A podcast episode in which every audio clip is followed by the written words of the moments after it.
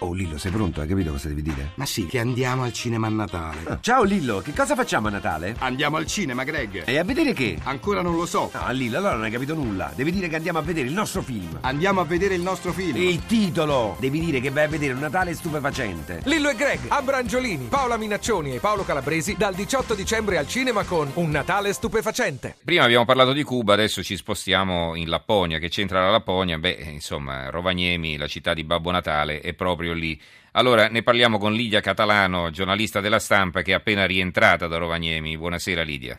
Sì, sì, buonasera. Sono rientrata appunto pochi minuti fa. Eh, ma insomma, intanto quanto fa freddo? Parecchio freddo perché stamattina c'era meno 17 gradi. Mamma mia. Eh, quindi si sta meglio qui da questo punto di vista. Sì, senza due paia di guanti diciamo che non mm, si mm. riusciva a girare. Oh, diciamo qualcosa invece sulle letterine a Babbo Natale che arrivano da tutto il mondo, imperterriti, bambini, diciamo anche qualche volta dietro suggerimento dei genitori, via. Eh, perché molti messaggi non è che siano, non sembrano così spontanei, no? Eh, se, se, se, scritti da un bambino. Comunque diciamo, ecco, continuano ad arrivare letterine di Natale eh, sì, addirittura a montagne. Eh. Esatto, gli elfi che sono questi personaggi che lavorano nel, nell'ufficio postale di Babbo Natale, che è all'interno del villaggio ehm, raccontavano che in questi giorni arrivano migliaia e migliaia di lettere, addirittura 40.000 al giorno in questo, Però, ma, questo periodo. Ma chi le legge, chi le apre? Eh, come mi vengono... che ancora stanno cercando di finire di leggere le lettere del 2012. Addirittura. di accumulate, sì, ci sono letterine ovunque ed è bello. Allora, come, come li accontentiamo questi poveri bambini, insomma, se, se siamo ancora indietro di due anni rispetto alle loro richieste di regali? A parte, eh, io penso pure alla babele di lingue, no?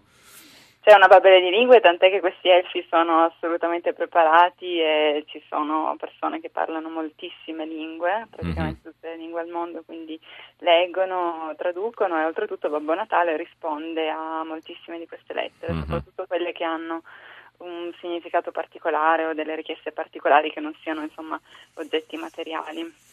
C'è qualche lettera che ti ha colpito in particolare? Ne hai pubblicate diverse sulla stampa? Sì, ne abbiamo pubblicate diverse. Proprio ieri pomeriggio sono tornata al villaggio, ecco lì è un po' difficile cogliere questa atmosfera perché in questi giorni, come potete immaginare, c'è moltissima confusione, c'è un via vai eh, non indifferente, però andando lì verso, verso, sera gli elfi sono anche più disponibili a, a, mostrare alcune lettere, a leggerle insieme. Ho parlato con una, con una signora che lavora lì da 15 anni, quindi ha letto moltissime, moltissime lettere in questi anni e spesso molte sere si, si ferma lì a leggere e sono un po' vengono fuori tantissime storie, è molto interessante vedere come eh, in uno scenario mh, così de, immersi tra i boschi della Lapponia, la neve eccetera, leggere la lettera di un bambino dal Pakistan piuttosto che dalla Cambogia è particolare, fa un effetto molto strano. E ci sono tantissime richieste, ho trovato questa lettera di un bambino siriano che diceva Babbo Natale non venire con il cappotto rosso perché, perché, qui il rosso non lo sopportiamo più, siamo abituati a vedere troppo sangue. Una lettera che è arrivata adesso della, di, una, di, una, ragazzina di, di, Kiev, dell'Ucraina, diceva che suo papà lavora eh, ancora a Chernobyl e che non eh, chiede a Babbo Natale insomma, di far finire la guerra nel suo paese. Mhm. Dicevano appunto gli essi che le lettere che arrivano dal, dall'Ucraina sono cambiate moltissimo nell'ultimo tempo, cioè, prima mm-hmm. erano richieste normali come quelle di qualsiasi altro bambino, adesso ho notato tra l'altro che soprattutto questi mm, paesi diciamo, che hanno delle situazioni eh, complesse, i bambini più che chiedere dei doni materiali cercano di stabilire un contatto con, con questa figura mitica di Babbo Natale. Mm-hmm sì, cercano la sua amicizia, gli chiedono insistentemente di rispondere alla lettera, di andare a trovarli, è come fosse una figura che per loro rappresenta un'evasione dal loro mondo. Quindi questo ho trovato un po' la magia del posto, al di là del, insomma, del villaggio in sé, del, dell'anziano che interpreta Babbo Natale. Ci sono parecchi turisti? Sì, sì, sì, cioè, in questo momento ce n'erano, c'erano 15.000 turisti, in tutto l'anno più o meno ne arrivano 300.000 ogni anno.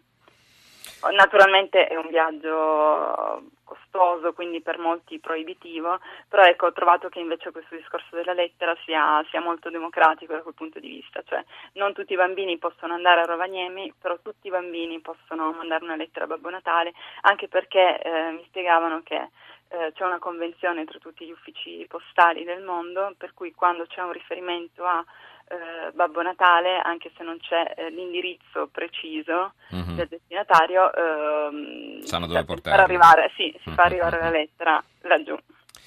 Eh, c'è Rita da Rimini che ci domanda da quali paesi arrivano più lettere. Ah, la, l'Italia assolutamente. L'Italia ah, sì? ah. è nel 2013 perché c'erano i dati 2013 è assolutamente in testa alla lista. Eh, siamo i più Infatti, sognatori, diciamo, via. Mm. Sì, sì, sì, i bambini mm. italiani sono sognatori, sono anche molto teneri, nelle lettere, scriveva, nelle lettere scrivevano che insomma, mm-hmm. avevano preparato già per Babbo Natale eh, generi di conforto, latte, biscotti, mm. insomma. Ah, per... ecco, vedi. Ma insomma, per una volta siamo primi in classifica e non per demerito, ma per, per merito, insomma, va bene. No, no, per una cosa, insomma, per una cosa positiva. sì. Grazie allora Lidia Catalano, collega della stampa di Torino. Grazie, grazie Lidia, buonanotte. Grazie,